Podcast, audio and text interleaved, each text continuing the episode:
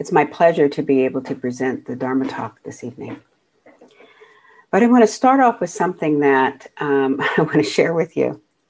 Do you know what a like um, when you have a song in your mind that just keeps going over and over again? Well, I heard something yesterday that I can't get out of my mind, and so I just want to bring it up, and I'm going to sing it. It's not that I have again a great voice, but it is on my mind, and I'd love to share it with you. And this is, here we go. Because it's almost as if I woke up this morning like this. Woke up this morning with my mind stayed on freedom. I said, I woke up this morning with my mind stayed on freedom. I woke up this morning with my mind stayed on freedom. Hallelujah, hallelujah. Hallelujah. It ain't no harm in keeping your mind, your mind stayed on freedom. I woke up this morning with my mind stayed on freedom. I woke up this morning with my mind stayed on freedom. Hallelujah, hallelujah, hallelujah. So this is my earworm, I think it's called, right? so now I hope you don't get it, but it was just on my heart. I just needed to do that. So thank you for that indulgence. I love it. um, so this afternoon and evening for some, it's really quite a pleasure to be, as I said before, to be able to present this first Dharma talk for today. And this is day one of our first day, the LGBTQI GNC re- retreat. And in fact, as we were talking about, this is a moment, momentous, momentous day. I mean, it's something we've been waiting for, all of us. Um, it's election day, but it's more than that. It's a gathering. It's a gathering of all of our souls. Um, I think that the Dharma medicine that you'll be receiving this week will be exactly what we need. I know I'm looking forward to hearing the wisdom of my fellow teachers and also the wisdom of the Sangha. So, again, this is day one of a sacred retreat. Every day we'll be practicing for periods where we are really practicing to settle our minds. We'll be offering instructions, in order just to be able to sit and be with what is um, arising and emerging for all of us. We're also going to have Dharma talks in the afternoon, and we'll have an opportunity to enter into heart practices, specifically with metta and chanting a little bit later on. All of them are so relevant to what we need right now. And then, most importantly, there's you, the Sangha. I have already, just in this very short afternoon, morning, afternoon, experienced your aliveness in your practice. I have felt the deepening, the softening, the quiet. And it's really interesting that we are on Zoom and I still feel that. You know, I still feel that connection, even though I'm looking at you in these squares. Or more importantly, I'm feeling you in these squares. So I want to offer deep bows to all of you. So thank you. So, to start off my talk this afternoon, I want to share with you a poem. But first, I want to share with you how I got the poem and how I came, it came to me, and then it became something I really wanted to, to share. A spiritual sister friend of mine forwarded a podcast to me. It was an interview by a warrior activist named Ruby Sales. I don't know if you've heard of her, but she's a racial and social justice leader in Atlanta. And she is the founder of an organization called Spirit House Project. And her, among her amazing stewardship was a project that she did in 2015. I just think it was quite outstanding. It was investigating and actually looking at mysterious deaths of over 2,000 Black folks that were reported or not reported But this report she entitled, and this is per her project and her organization, she entitled it Breaking the Silence Against Modern Day Lynching. Not an easy title to receive, but quite profound work. And the title of this podcast was called Where Does It Hurt? And it was presented in conversation with Krista Tippett um, from On Being. So it was a conversation between her and Ruby Sales. But I knew I heard the title somewhere. I mean, I was searching not just the internet, but I have a whole file of, of poems. And if anyone has sat with me before, you know that I am a poem queen. I always bring out a poem or two, and you'll hear a few today as well. But I looked and looked, and finally I found it. And although it isn't entitled, Where Does It Hurt? I was able to find it. And I want to share it with you now. It's called What They Did Yesterday Afternoon and it's already been uploaded into your resources. It's by Warsan Shire, S H I R E. And so here it is what they did yesterday afternoon. They set my aunt's house on fire. I cried the way women on TV do, folded in the middle like a five pound note.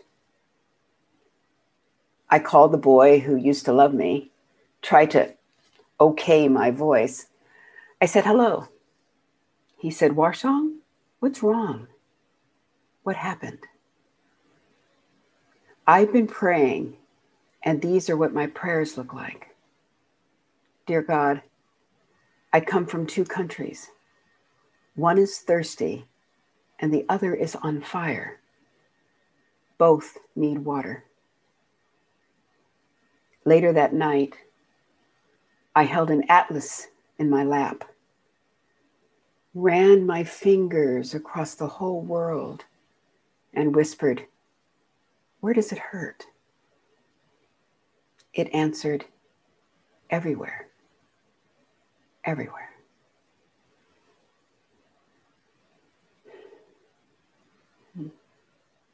Warsan Shire.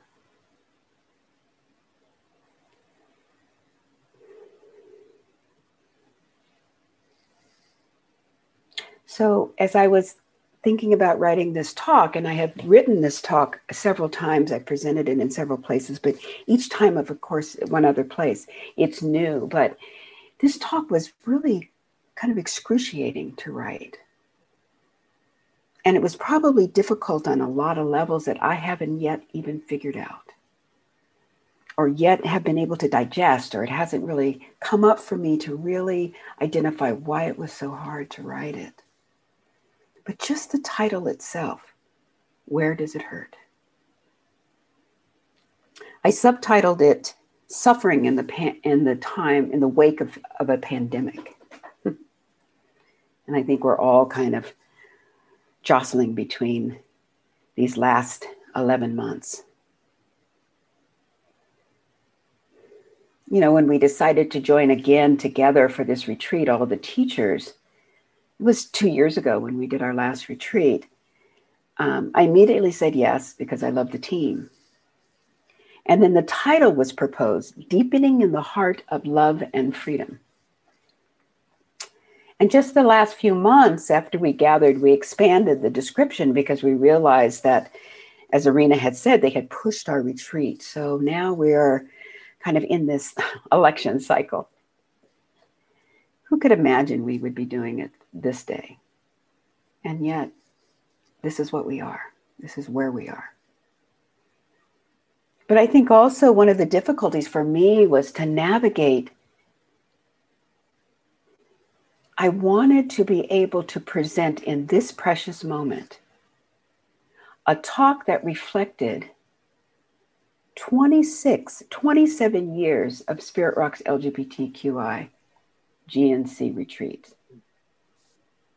And I have to tell you, our wonderful teacher, Arinna Weisman and Eric Kolvig, began this tradition. And it was a long road, a fight to make sure that this retreat was a mainstay. So deep bows, deep bows to those teachers who knew that this was exactly where we need to be gathering in community.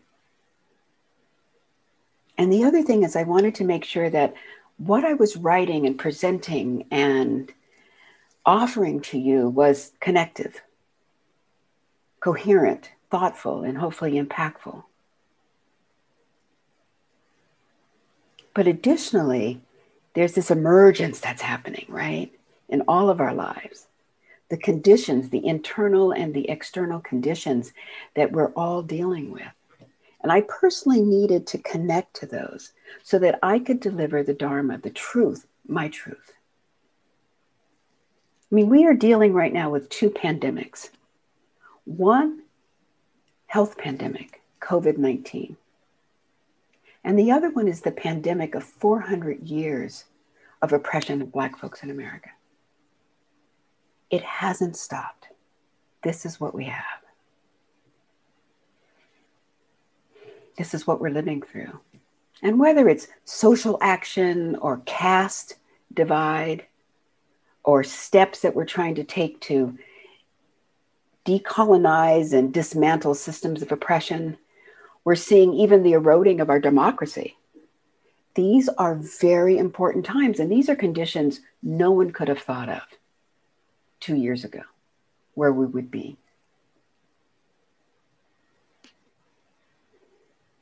So, in sharing the poem, what they did yesterday afternoon, what struck me first was the last three stanzas.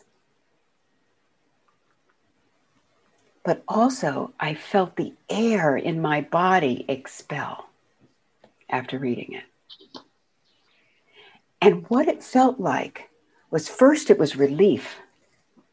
And then, as I contemplated deeper and deeper and actually sat with this in my meditation, it actually felt more like grief. So if you just listen one more time, and this time listen kind of from this inside, I'm going to read the last three stanzas again. I've been praying, and these are what my prayers look like. Dear God, I come from two countries.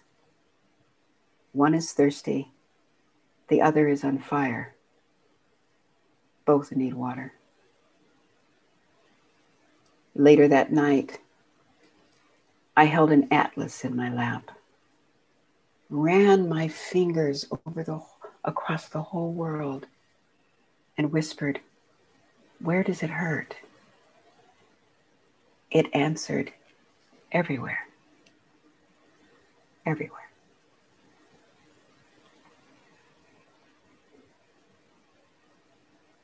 The poem actually undid me. I felt a bit undone with it. And I started to look at what are we all facing here? Where does it hurt?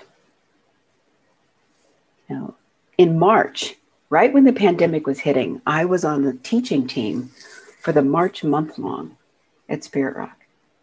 14 days into the retreat, we had to ask the yogis and the participants to leave because we just were navigating all that was going on with this COVID uh, pandemic. Coincidentally, two days later, everything was in lockdown. But with that, there's been a sense of separation from family and friends, and then just the blatant attempts to eradicate both black, brown, LGBT, and trans bodies. So when I pose the question, where does it hurt? This question can go in so many directions for you because it, it did the same thing for me. Has the thirst and the fire lying within your spirit, join together to search out ways to quench and douse the flames. Have the common threads that pull us closer into our sorrow been woven so tightly? Or can they even be untied? Has dukkha, suffering, been the precursor and the theme of your stories as of late? I have taken some time to explore the through line between my what I would call indescribable grief and its intersection with suffering and pain.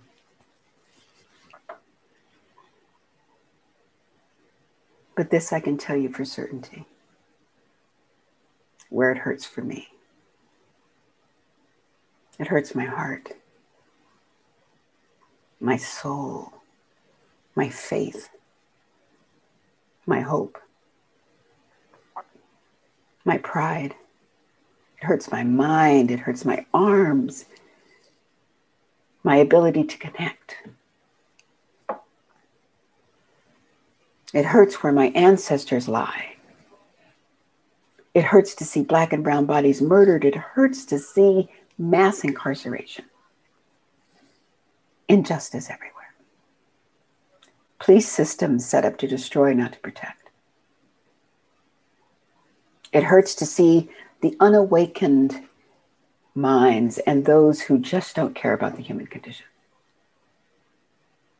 Children in cages, it hurts to have to call out those names over and over and over again. To be sheltered in place while many don't have shelter. It hurts to see our Mother Earth oh, still weeping and struggling to maintain. It hurts to know that I may not see racial and social justice in my lifetime. That's where it hurts. It hurts everywhere. And as I've had to begin to look at this as a place of practice, I've had to see what, how have I masqueraded this sense of grief and suffering? It could it be fear? Sometimes it's anger, it's rage. Sometimes it's depression, but it is loss. And it's always painful, it's never without suffering. Whether we see our grief as sorrow or suffering, we can be deeply affected by its damaging impact on our psyche, our minds, and our hearts.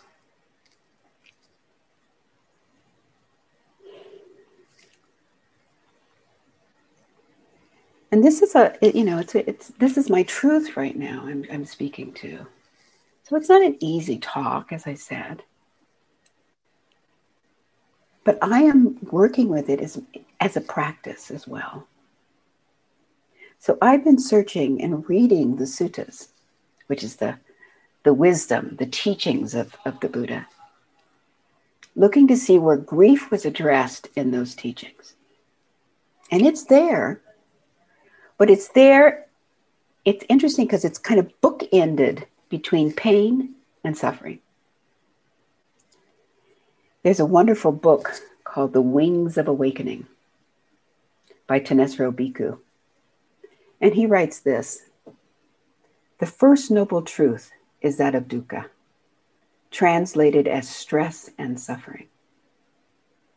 The term has a wide range of other meanings as well including distress, dis-ease, and what is probably its most elemental meaning, pain.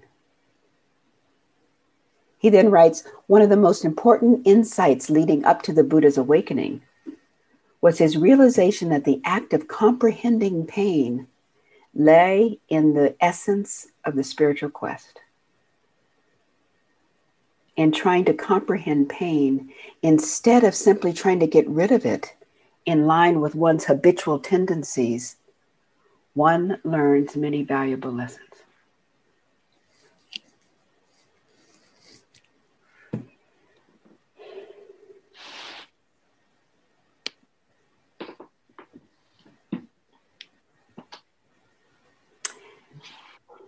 How do we investigate the origin of grief? suffering? How do we be with that, the sense of it? How do we at least even try to bear witness to it? This is where this idea of, of right effort, uh, wise energy comes into play. And in investigation, although pain and grief are strong vantage points to observing my heart and mind, it's also those places of, of being unpleasant. We'll be practicing a little bit this week around feeling tones, also called Vedana, one of the foundations of mindfulness. As we're doing, as we're going to be going through some instructions. And with this understanding and practice, we need to see where we have the tendencies for our habituation and how our habituation to the things that we like we gravitate to and the things like grief and suffering we pull away from. It's the natural human condition. That's what we do.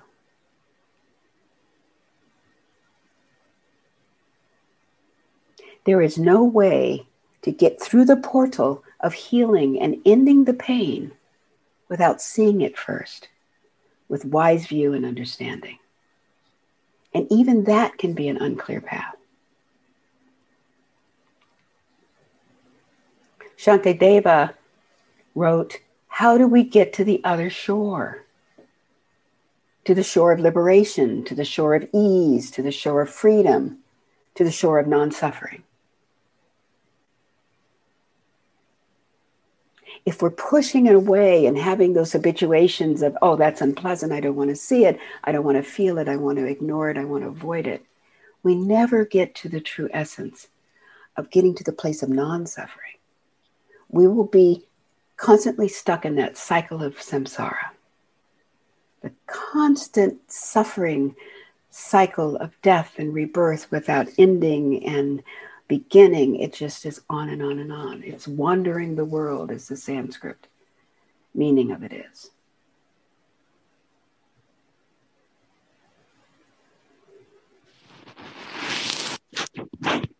And quite frankly, we can't deny the subtle and not so subtle mind body sensations of this suffering, this dukkha. It's everywhere. And these too need to be investigated and looked at and seeing what's on the underbelly of it as it begins to arise within our practice and within our lives. We are human beings who live in conditioned reality. Mental formations, physical manifestations, the five aggregates form, feeling, perception, fabrications, consciousness, these are all within our daily practice. And we are right now living in a very, very long history of institutional and endemic suffering, which has caused an erosion of faith and hope and perseverance. And it has settled in our bodies. These subtle body sensations. It's settled into our body and our minds as grief and trauma. It's ancestral, it's intergenerational, and its presence itself in us.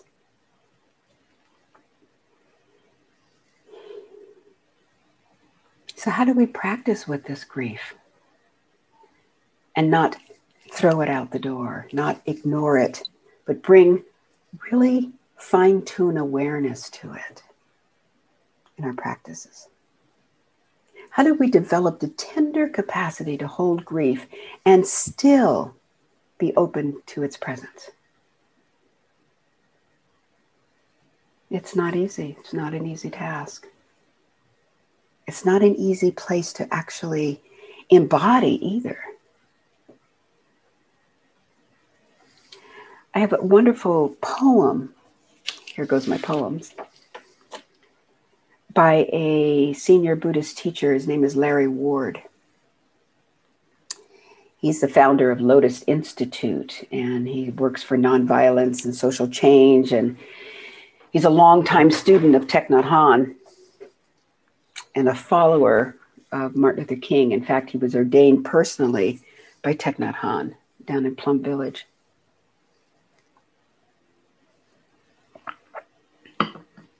His poem speaks to possibly how we can do this tender holding. So Larry Ward writes, I have been hurt by falling dreams, tumbling down like great stones from the mountain of hope, cracking open my heart. I have had the feeling of losing everything and the sound of being ground up by the world of endurance. Tired, sad, and weary, my heart overflows with tears. I have met my own fury coursing through my veins as a silent illness because life did not go my way. And e- I even thought the moon stole my shoes. I searched everywhere over the green countryside, the crowded city streets, the brown deserts, the snow capped mountains, and even the dust of stars. I found myself wrapped in clouds of doubt. In the softness of one holy night, the Dharma rain fell. The sky cleared. I looked down and discovered that my shoes had been on my feet all along. My pure heart and mine and pure mind have not been crushed or destroyed by this world's experience of disappointment, hatred, violence, and discrimination. My deepest desire at this moment is to be a poem and to live a prayer that encourages more love in this world.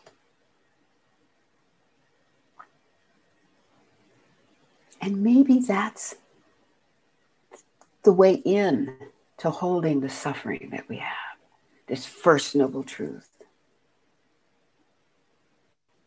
Allowing the Dharma rain to fall, opening our hearts, opening our minds,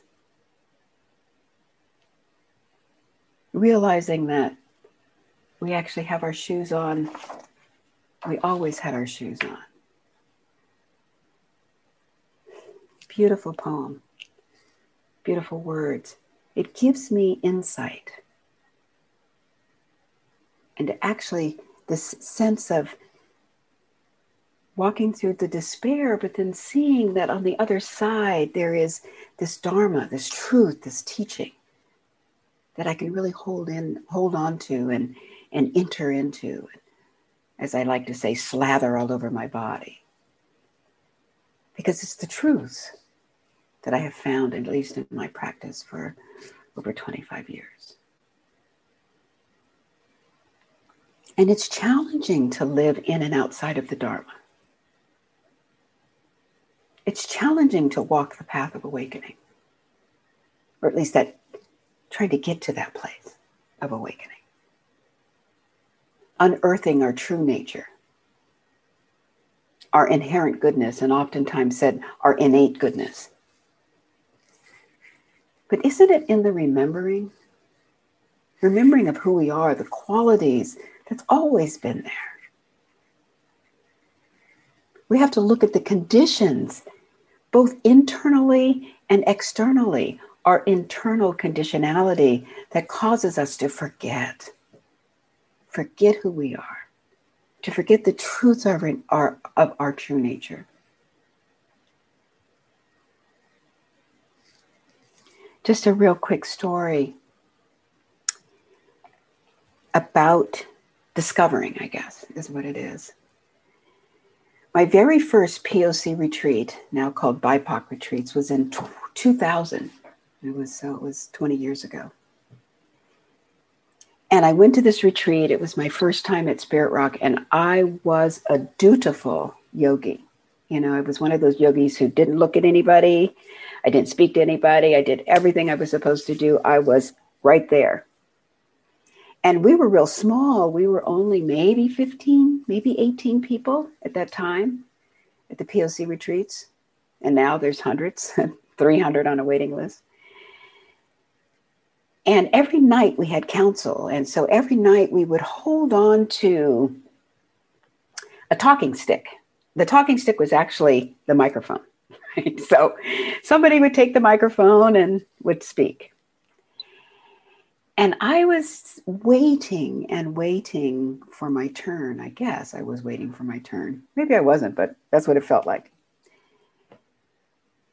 And it was the last day of the last night of the last council. And I picked up the talking stick. Was actually the microphone. And I began to talk about what was in unearthing me, that I had finally been able to see the cause, some, not all, but at least a deep, deep cause of my suffering. And it broke me down. And I wept. Looks like my internet might be unstable. Sorry. I wept like a baby. You know, one of those real ugly cries, you know, where you're snot and you're crying and you're crying and crying. And I mean, it was bad, right? And at that moment, I didn't care. I'm just like weeping and weeping. So when I was done, I put back the talking stick and then the evening was done. So it's like, oh boy, now what? So if you've ever been to Spirit Rock, I walked outside the hall and walked into the, the bathroom. And I stood in the corner. And what I remember was shaking, I was quivering because what was really becoming true to me was that for the first time I could say, I'm suffering. I don't think I've ever acknowledged that before. And this is the joy of having community. Because the Eurocentric way of doing these retreats was that you don't look at somebody, you don't touch them, or whatever. But you know, people of color are going to do what people of color do we that's our nature. So I was in the corner, in the corner, crying, weeping, big, big crocodile tears. And three women came up to me and could feel my suffering. One of them was a woman whom some of you may know, Shahara Godfrey. The other one was Alice Walker. And another woman was Olivia uh, a Latin sister who is now an ancestor. And they all three came up to me and hugged me. They wrapped me in their arms. And I was able to settle into a moment of relief. It didn't mean that I wasn't suffering anymore, but it meant that I was witnessed. And I was true to saying that I was suffering my first recognition of it. This recognition of the first noble truth. I had to go deep, deep inside the darkness of my soul in order to find some glimmer of light. And I say this often. I didn't come to the Dharma because it was a promise or a guarantee of freedom. I came and stayed in the Dharma because I could see the possibility of freedom. Freedom from my own conditionality and the intersection between my conditioned life and the life of truth and freedom. And we need wise discernment to veer away from these pattern narratives. You know, our fixed views and our perceptions that we make up in our minds and we proliferate. Sometimes we're locked in this old unconscious belief systems. And I believe right now, as we're sitting in this, this sea of change, there's a new consciousness that's arising for all of us on this planet because Mother Earth is saying, I will meet you. Just rise up. But truly changing our mental narrative allows us to create a process for healing, healing the grief, healing our pain, and healing our suffering. Connecting us back to the Buddha Dharma as a refuge. Allowing us to ask with total clarity what is my relationship with this suffering? That I actually have, I can identify that there it is. A very, very wise teacher wrote this in his new book called Love and Rage. Look at how the narrative keep, keeps us from actually doing the really important work of liberation with our own experience. It's not supposed to feel good. It's supposed to be hard.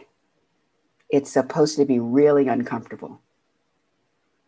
If it were easy and fun, everybody would be doing it. And that's from our beloved teacher, Lama Rod Owens, from his new book, Love and Rage.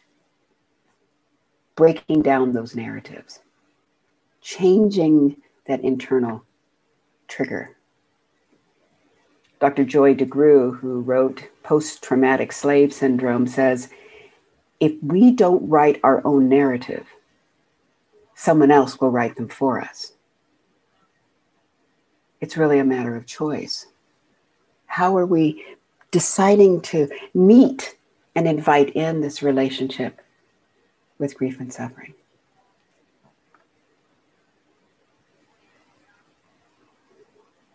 So, again, the question where does it hurt? I'm not saying or suggesting that pain is not to be felt.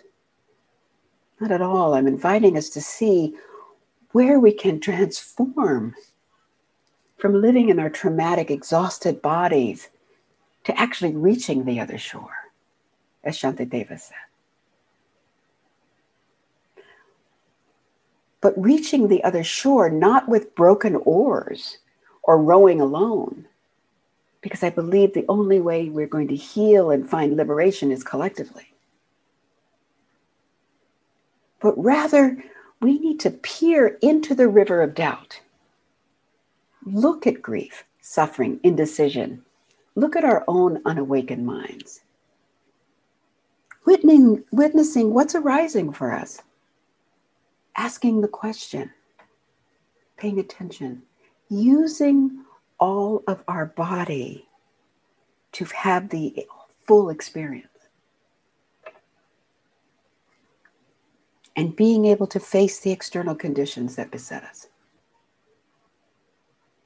And then perhaps with quivering voice, we say yes to the river. And we say yes to the distant shore. We even say yes to our suffering because it's here, it's real. No one is exempt from it. But our relationship to it is what we're really looking at. Where does it hurt? And then you step into the boat and you start paddling towards liberation and freedom. Can we, once we see where it hurts, we can see how the healing begins.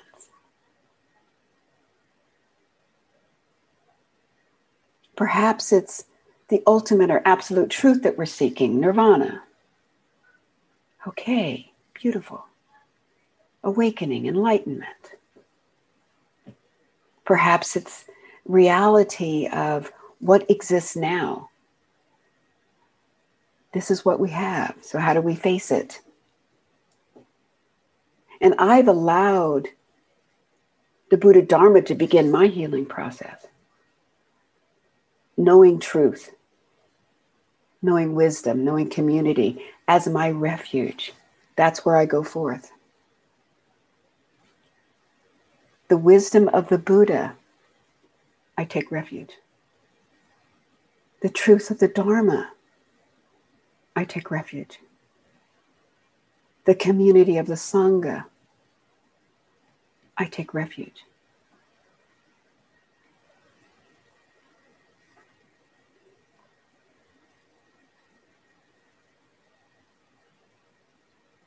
I woke up this morning with my mind Stayed on freedom. I said, I woke up this morning with my mind. Stayed on freedom. Well, I woke up this morning with my mind. Stayed on freedom. Hallelujah. Hallelujah. Hallelujah. It ain't no harm in keeping your mind. Your mind stayed on freedom. I woke up this morning with my mind. Stayed on freedom. I woke up this morning with my mind. Stayed on freedom. Hallelujah. Hallelujah. Hallelujah.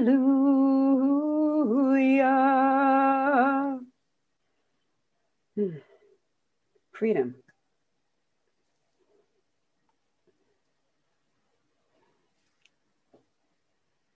I'm going to end this talk with another poem. It's from a wonderful book that I have it right here, actually. It's great to be on Zoom because you can just pull things right off your shelf, right? It is this book. I highly recommend it. I don't know if you can see it. It is called The First Free Women. It is a book of poetry by the early Buddhist nuns. And it is translated by a young man named Matty Weingast. And this is a poem called Patachara's 30 Nuns.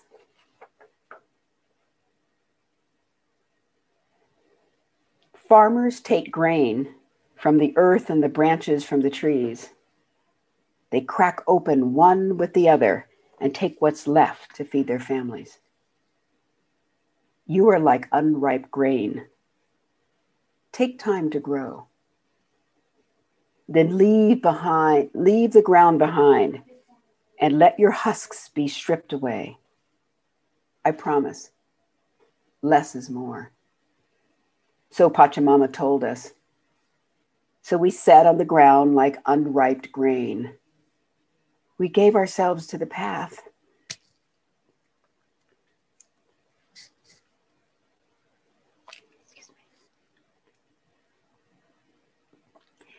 And the path broke us apart. What we feared most is now seen for what it is true peace, freedom. All that broke apart was the darkness we had so long been calling our whole world. Patachara's 30 Nuns from the free first free women. This is that poem is also in the resources. So let's just take a moment, please. Settle down. Settle into the words of freedom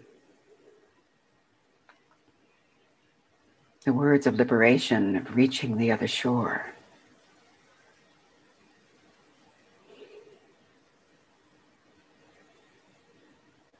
Knowing that we are all part of this incredible universe, touching the atlas everywhere, asking the most intimate question where does it hurt? understanding that we are all here together.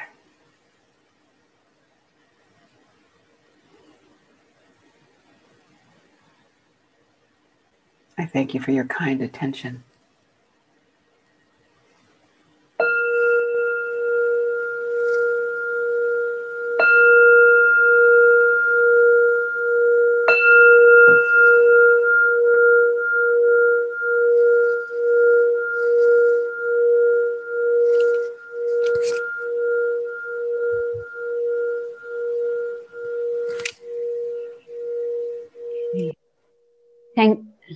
Thank you. Thank you, Noliwe. And um, I forgot to mention that some of you haven't finished your or submitted your interview questionnaires. And so we can't put you into a group.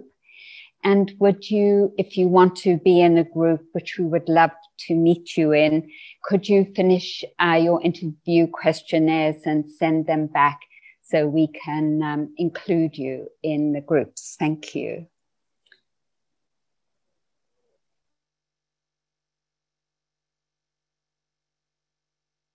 So I think our schedule now is that um, we're going to be going into groups right now. So I think you know where you're at. I believe that um, Maria Cristina and or um, Carleta will be moving us into the groups that we need to be in. So again, thank you for your practice this afternoon, this evening. so much. Yeah, and for those of you that aren't in groups and would like to practice movement, that's now too. Um, yeah. Okay. But if you'd like, yeah, let's take a couple minutes. I need to set up and so just uh, in keeping the presence of the beautiful Dharma that's been spoken through Noliwe, and um, and then we'll come back in five minutes, and then if you're not going to a group.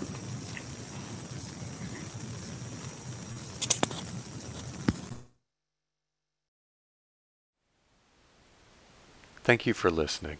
To learn how you can support the teachers and Dharma Seed, please visit dharmaseed.org slash donate.